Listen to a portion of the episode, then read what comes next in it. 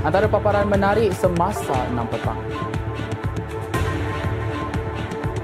Usaha Raja Muda Selangor kumpul dana.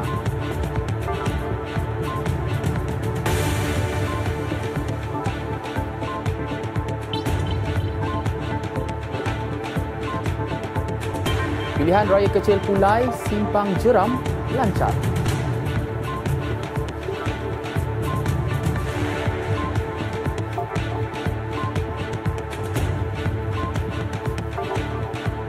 Laporan awal nahas di Elmina Jumaat ini.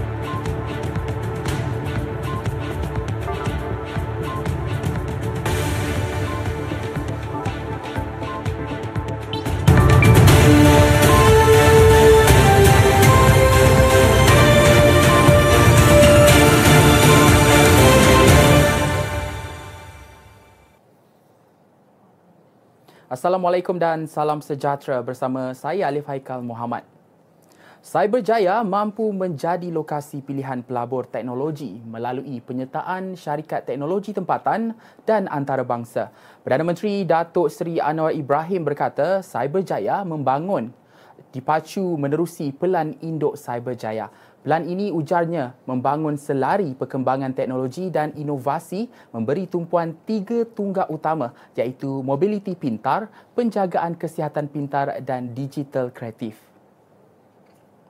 Dalam ucapannya pada Majlis Penutup INNOX 2023 di sini hari ini, yang dibacakan Menteri Sains, Teknologi dan Inovasi Chang Lih Kang, Anwar menyenaraikan syarikat-syarikat terkemuka yang telah memilih Cyberjaya sebagai lokasi untuk bertapak.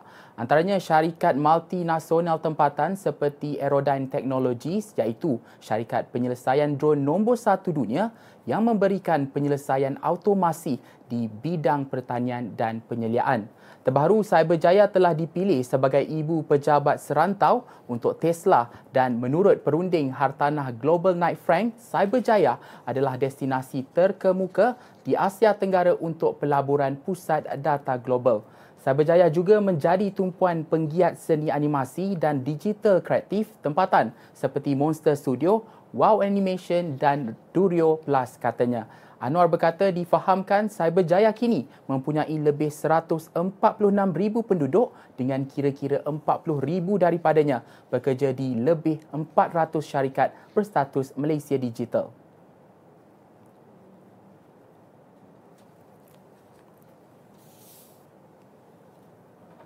Malaysia tidak boleh ketinggalan dalam era digital dan teknologi yang semakin pesat. Malah menurut Perdana Menteri Dato' Seri Anwar Ibrahim, aktiviti inovasi perlu dijadikan keutamaan dalam meningkatkan pertumbuhan ekonomi negara. Dato' Seri Anwar yang juga Menteri Kewangan berkata usaha mempromosikan inovasi dan teknologi tempatan perlu dipergiatkan supaya Malaysia dapat berdaya saing dengan negara serantau dan pentas dunia. Dalam ucapannya yang dibacakan Menteri Sains, Teknologi dan Inovasi Chang Lih Kang pada Majlis Penutup INNOX 2023 di Cyberjaya hari ini, Anwar berkata Malaysia perlu mengambil pengajaran daripada negara lain dalam usaha mempergiatkan aktiviti inovasi. China umpamanya telah meningkatkan usaha ke arah inovasi pada tahun 2020.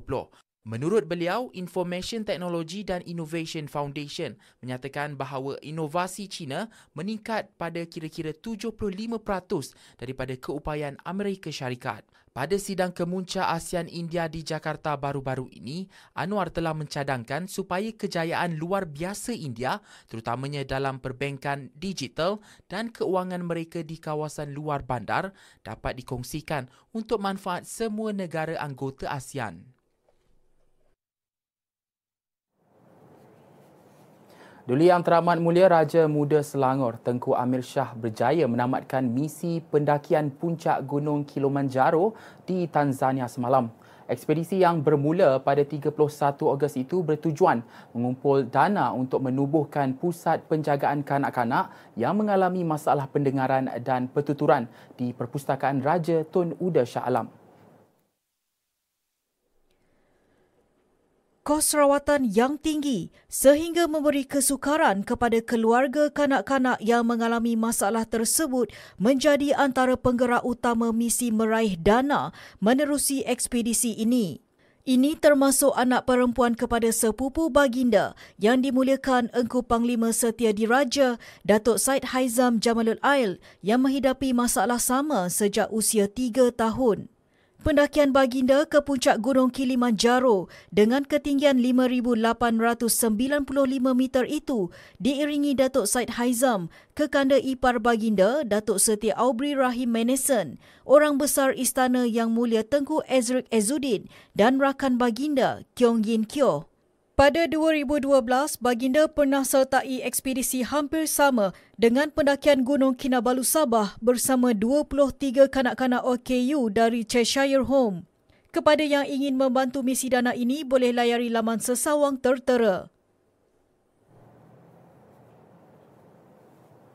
Kejayaan duli yang teramat mulia Raja Muda Selangor Tengku Amir Shah menawan Gunung Kilimanjaro di Tanzania bagi mengumpul dana membina pusat penjagaan kanak-kanak yang mempunyai masalah pendengaran serta pertuturan, mencetus inspirasi dan pedoman buat rakyat Selangor. Datuk Menteri Besar Datuk Seri Amirudin Shari menerusi hantaran di laman X mendoakan baginda dilindungi sepanjang misi. Amirudin turut merafak sembah dengan ucapan setinggi-tinggi tahniah di atas kejayaan baginda Tengku yang menakluk puncak setinggi 5,895 meter bermula 31 Ogos hingga semalam. Menurut Datuk Seri Amirudin, semoga Allah memberkati dan melindungi usaha baginda sepanjang misi itu. Sementara itu, Exco Belia Sukan dan Keusahawanan Muhammad Najwan Halimi turut mengucapkan tahniah dan berharap kejayaan baginda ini menjadi kebanggaan rakyat Selangor dan wajar dijadikan inspirasi kepada belia.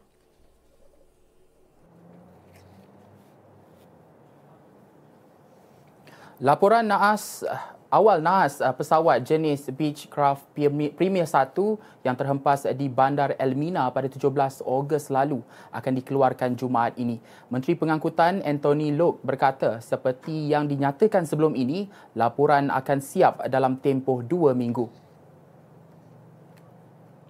Menurut beliau, laporan itu mengenai analisis data berhubung hasil rakaman suara 30 minit dalam komponen memori park pesawat. Beliau berkata demikian kepada pemberita selepas merasmikan Kongres Wanita DAP siang tadi. Dalam insiden pada jam 2.50 petang 17 Ogos lalu, 10 individu disahkan maut selepas pesawat itu terhempas di bandar Elmina, Shah Alam. 8 yang maut adalah penumpang dan 2 kru pesawat, manakala 2 lagi adalah seorang pemandu kereta dan penunggang motosikal yang melalui kawasan itu ketika pesawat terhempas.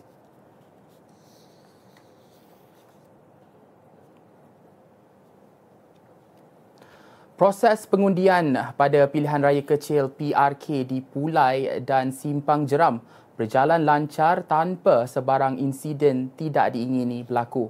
Bagaimanapun, peratusan keluar mengundi di Pulai dan Simpang Jeram masing-masing hanya 42% dan 56% setakat jam 4 petang tadi.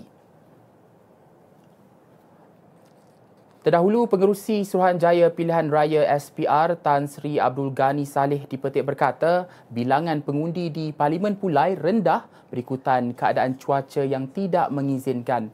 Keputusan penuh bagi kedua-dua kawasan itu akan diketahui lebih awal malam ini. Sementara itu, seramai 205,810 pemilih di Parlimen Pulai dan Don Simpang Jeram layak mengundi bagi memilih wakil rakyat baharu susulan kematian penyandangnya Allahyarham Datuk Seri Salahuddin Ayub pada 23 Julai lepas. Bagi proses pengundian di Parlimen Pulai, sebanyak 47 pusat pengundian melibatkan 294 saluran dibuka, manakala di Simpang Jeram melibatkan 14 pusat mengundi dengan 68 saluran disediakan.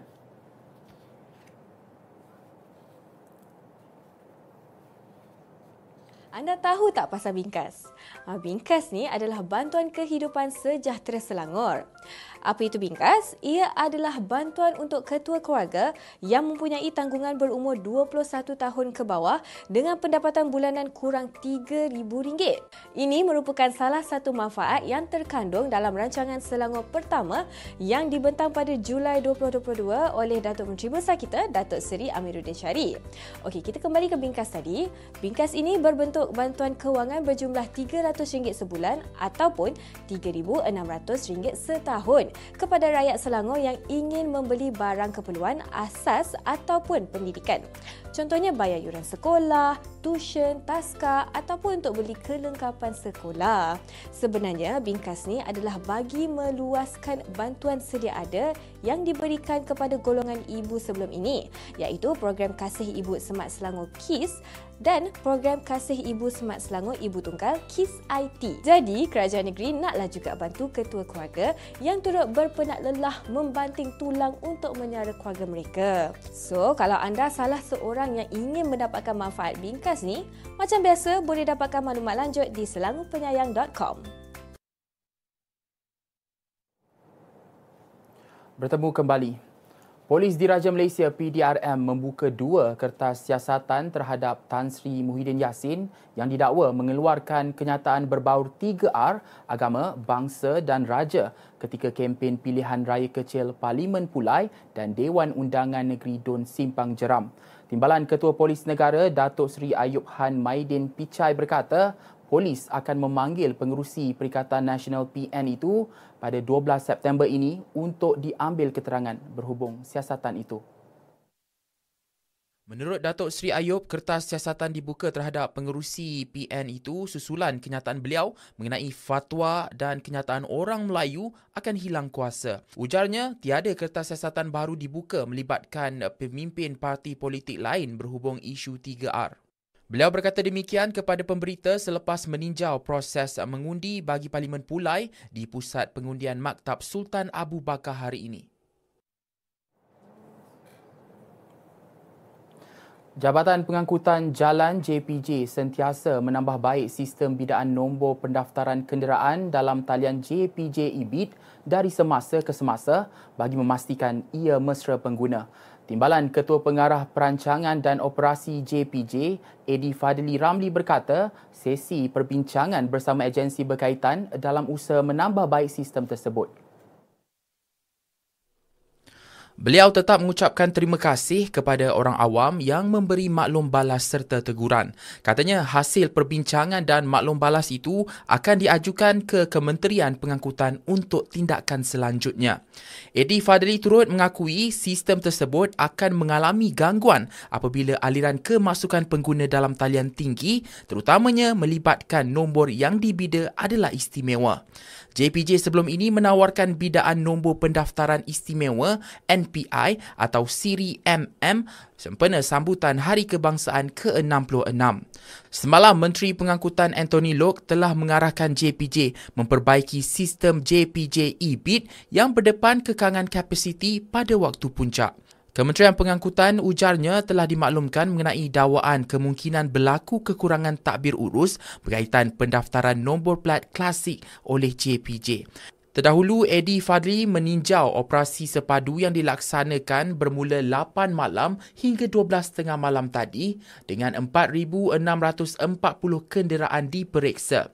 746 saman dikeluarkan dengan kesalahan tertinggi melibatkan tidak memiliki lesen memandu.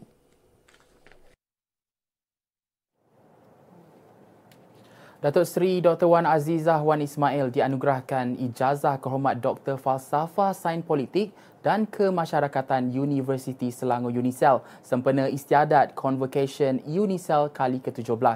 Beliau yang juga Ahli Parlimen Bandar Tun Razak menerima anugerah daripada Chancellor UNISEL, Raja Tan Sri Arshad Al-Haj Raja Tun Uda Al-Haj bagi menghargai pengorbanan dan sumbangan besar beliau terhadap universiti itu dan negara. Anugerah ini merupakan satu pengiktirafan bukan hanya pada saya, tetapi juga buat semua yang membantu saya dan ahli keluarga sepanjang mengharungi berbagai cabaran dan dugaan. Tidak kiralah dalam bidang politik maupun dalam kehidupan peribadi kami. Tuan-tuan dan puan-puan, Alhamdulillah, saya telah berpeluang mencuba menabur bakti sebagai seorang doktor, merawat pesakit yang terdiri daripada pelbagai lapisan masyarakat. Modernnya keadaan telah menyebabkan saya menceburui bidang politik. Istiadat Convocation UNICEL kali ke-17 yang berlangsung selama 2 hari bermula hari ini bertempat di kampus Bestari Jaya menyaksikan seramai 1,306 graduan diraikan melibatkan 582 graduan peringkat diploma, 670 graduan peringkat ijazah sarjana muda, 36 graduan ijazah sarjana, 18 graduan peringkat kedoktoran.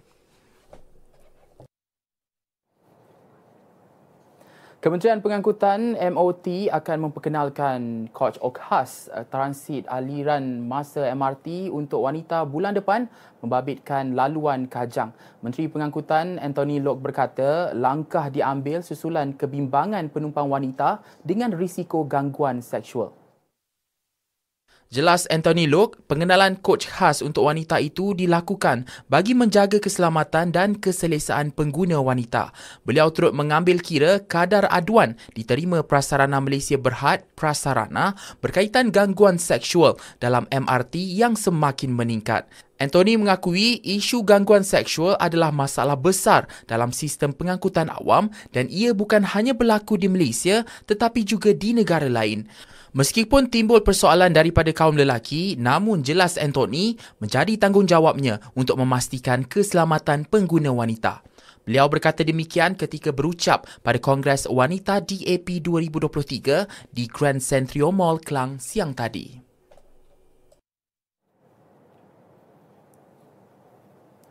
Loki malah gajah tertua di negara ini milik Pusat Konservasi Gajah Kebangsaan PKGK Kuala Gandang Lancang yang berjasa sebagai denak mati pada usia 86 tahun kemarin. Haiwan betina itu dibawa masuk ke negara ini dari Assam, India pada 27 Jun 1974 disahkan mati kerana sakit tua. Sepanjang berada di negara ini, Loki Mala ditugaskan membantu unit kebajikan gajah dan unit pengurusan gajah sebelum menyertai pasukan PKGK sebagai gajah denak dan pernah terbabit dalam operasi memindahkan sebanyak 150 gajah liar yang ditangkap di Semenanjung. Tak daftar pun skim insurans Am Selangor. Tapi macam mana nama dah ada? Wah, data bocor ke? Ha, semak dulu fakta betul ke tidak baru sebar.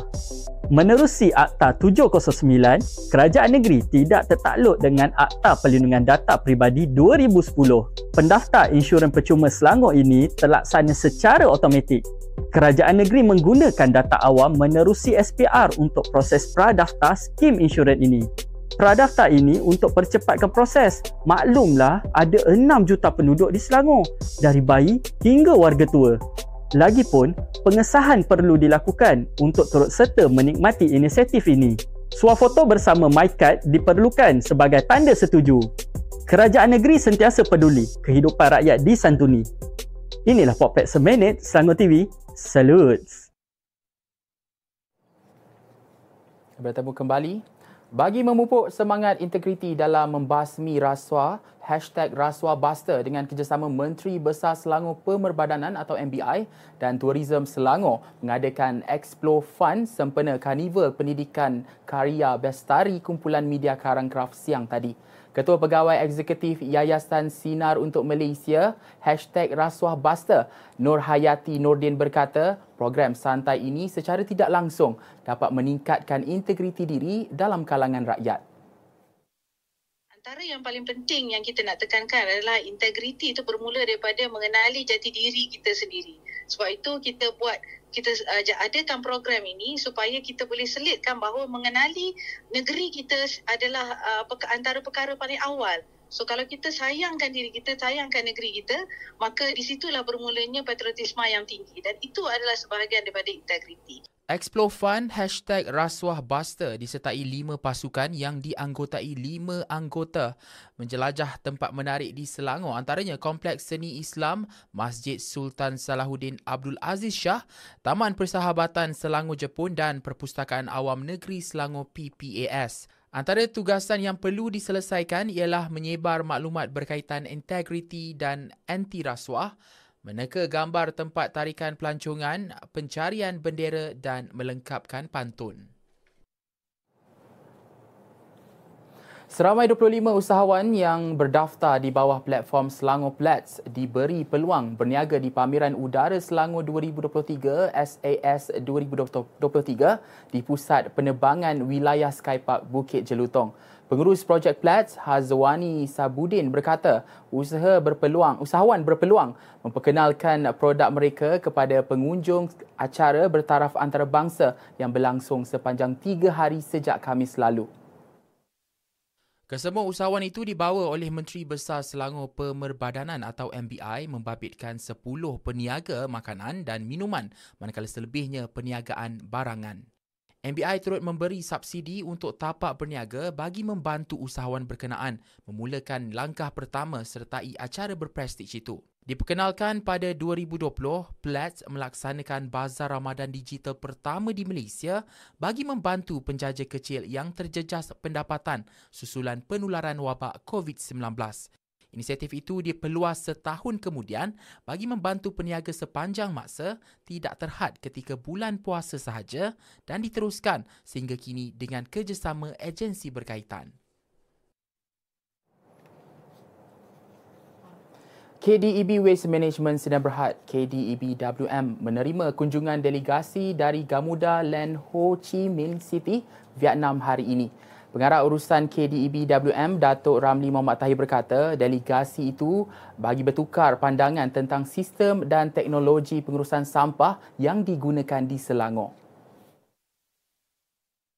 Mereka tertarik dengan sistem yang digunakan oleh pihak KDEB di Selangor ini, yang mana kita telah tunjukkan bagaimana kita menguasai 12 PBT ini punya pengurusan yang lebih cara sistematik, yang lebih pastikan kebersihan dapat jaga dengan sistem adil dan sama di semua PBT. Ho Chi Minh City besar, di sana saja penduduk saja ada hampir 12 juta penduduk. Besarlah consider dengan Selangor ni. Mereka juga mempunyai masalah dari segi untuk memastikan bandar tu bersih dengan kos yang rendah, dan juga untuk mengurangkan carbon credit, dan juga untuk meningkatkan recycle rate di kalangan penduduk mereka.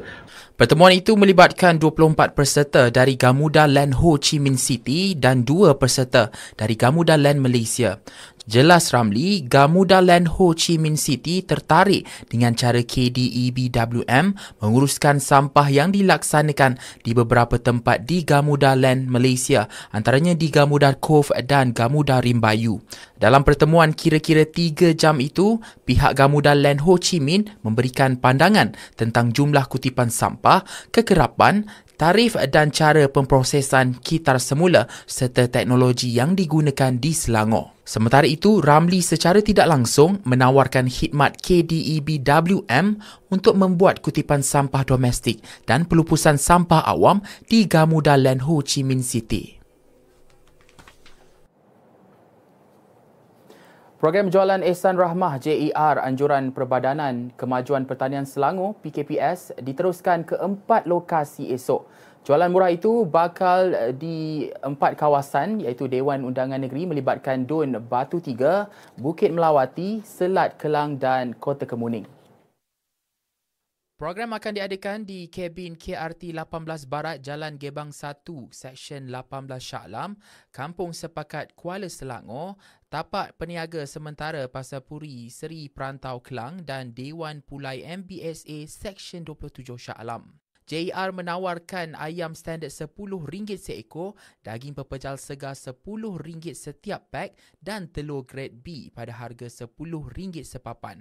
Ikan kembung RM6 setiap pack, minyak masak 5 kg bernilai RM25 dan beras 5 kg dengan harga RM10.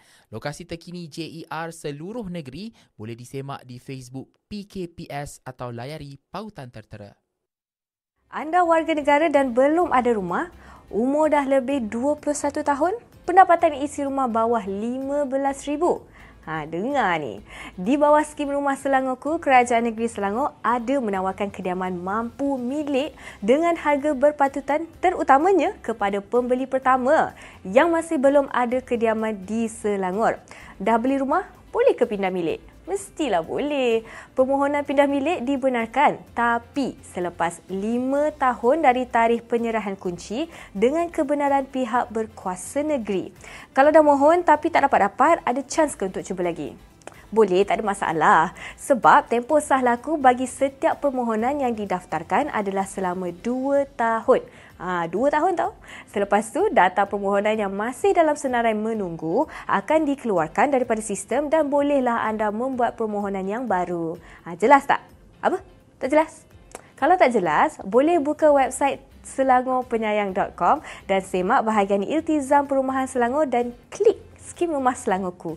Tunggu apa lagi? Jomlah kita apply. Kita beralih ke laporan luar negara. Harga beras global bulan lalu mencecah paras tertinggi dalam tempoh 15 tahun selepas India sebagai pengekspor utama mengharamkan perjualan makanan ruji itu di luar negara. Pertubuhan Makanan dan Pertanian FAO berkata, walaupun harga makanan global susut pada Ogos, harga beras meningkat 9.8% berbanding bulan sebelumnya. Ia jelas menyaksikan gangguan perdagangan berlaku berikutan larangan ekspor beras putih oleh India. Menurut Pertubuhan Bangsa-Bangsa Bersatu PBB, ketidakpastian mengenai tempoh larangan dan kebimbangan terhadap sekatan ekspor menyebabkan mereka yang memegang bekalan rantaian menahan stok, merunding semula kontrak atau berhenti membuat tawaran harga. Beras adalah makanan ruji utama dunia dan harga di pasaran antarabangsa melonjak berikutan pandemik COVID-19, perang di Ukraine dan kesan fenomena cuaca El Nino ke atas tahap pengeluaran. Julai lalu, India mengumumkan larangan ekspor beras putih bukan basmati yang menyumbang kira-kira 1/4 daripada jumlahnya. India menyumbang lebih 40% daripada semua penghantaran beras global. Larangan itu dijangka memberi impak kepada negara-negara Afrika, Turki, Syria dan Pakistan yang kesemuanya bergelut dengan inflasi tinggi. Menurut FAO, stok beras dunia diramalkan mencecah paras tertinggi sepanjang masa iaitu 198.1 juta tan dengan India dan China memegang hampir 3/4 daripada jumlah ini seperti musim-musim sebelumnya. Jangkaan pemulihan perdagangan beras pada 2024 adalah sederhana jika sekatan India berlarutan dan El Nino mengganggu pengeluaran dalam pengekspor Asia yang lain. Sekurang-kurangnya 30 orang terbunuh dalam gempa bumi kuat yang melanda Maghribi malam tadi, lapor media tempatan. Lebih 20 kematian dilaporkan di bandar pelancongan Marrakesh, 320 km selatan ibu kota Rabat dan 4 di wilayah Orzazat, manakala jumlah korban dijangka meningkat, lapor Xinhua. Gempa bumi berukuran 7.0 pada skala Richter melanda Maghribi pada jam 11:11 malam tadi waktu tempatan dengan pusat gempa sedalam 18.5 km, kira-kira 70 km barat daya Marrakesh. Gempa bumi dirasai di kebanyakan bandar di seluruh Maghribi termasuk Rabat dan Casablanca. Selepas kejadian, penduduk Fes, sebuah bandar di utara Maghribi meninggalkan rumah mereka dan berkumpul di jalan raya kerana bimbang berlakunya gegaran susulan. Banyak kediaman runtuh di bandar Tarodan dan Marrakesh. Cabaran dua beregu campuran negara pada kejohanan badminton terbuka China 2023 terkandas di separuh akhir selepas tumpas kepada lawan masing-masing hari ini. Pada aksi yang berlangsung di Gimnasium Pusat Sukan Olimpik di Changzhou itu, menyaksikan Cheng Tanji dan Toh Iwei gagal menyaingi gandingan Perancis Tom Giquel dan Defil Delcroux apabila tewas 16-21 pada set pertama.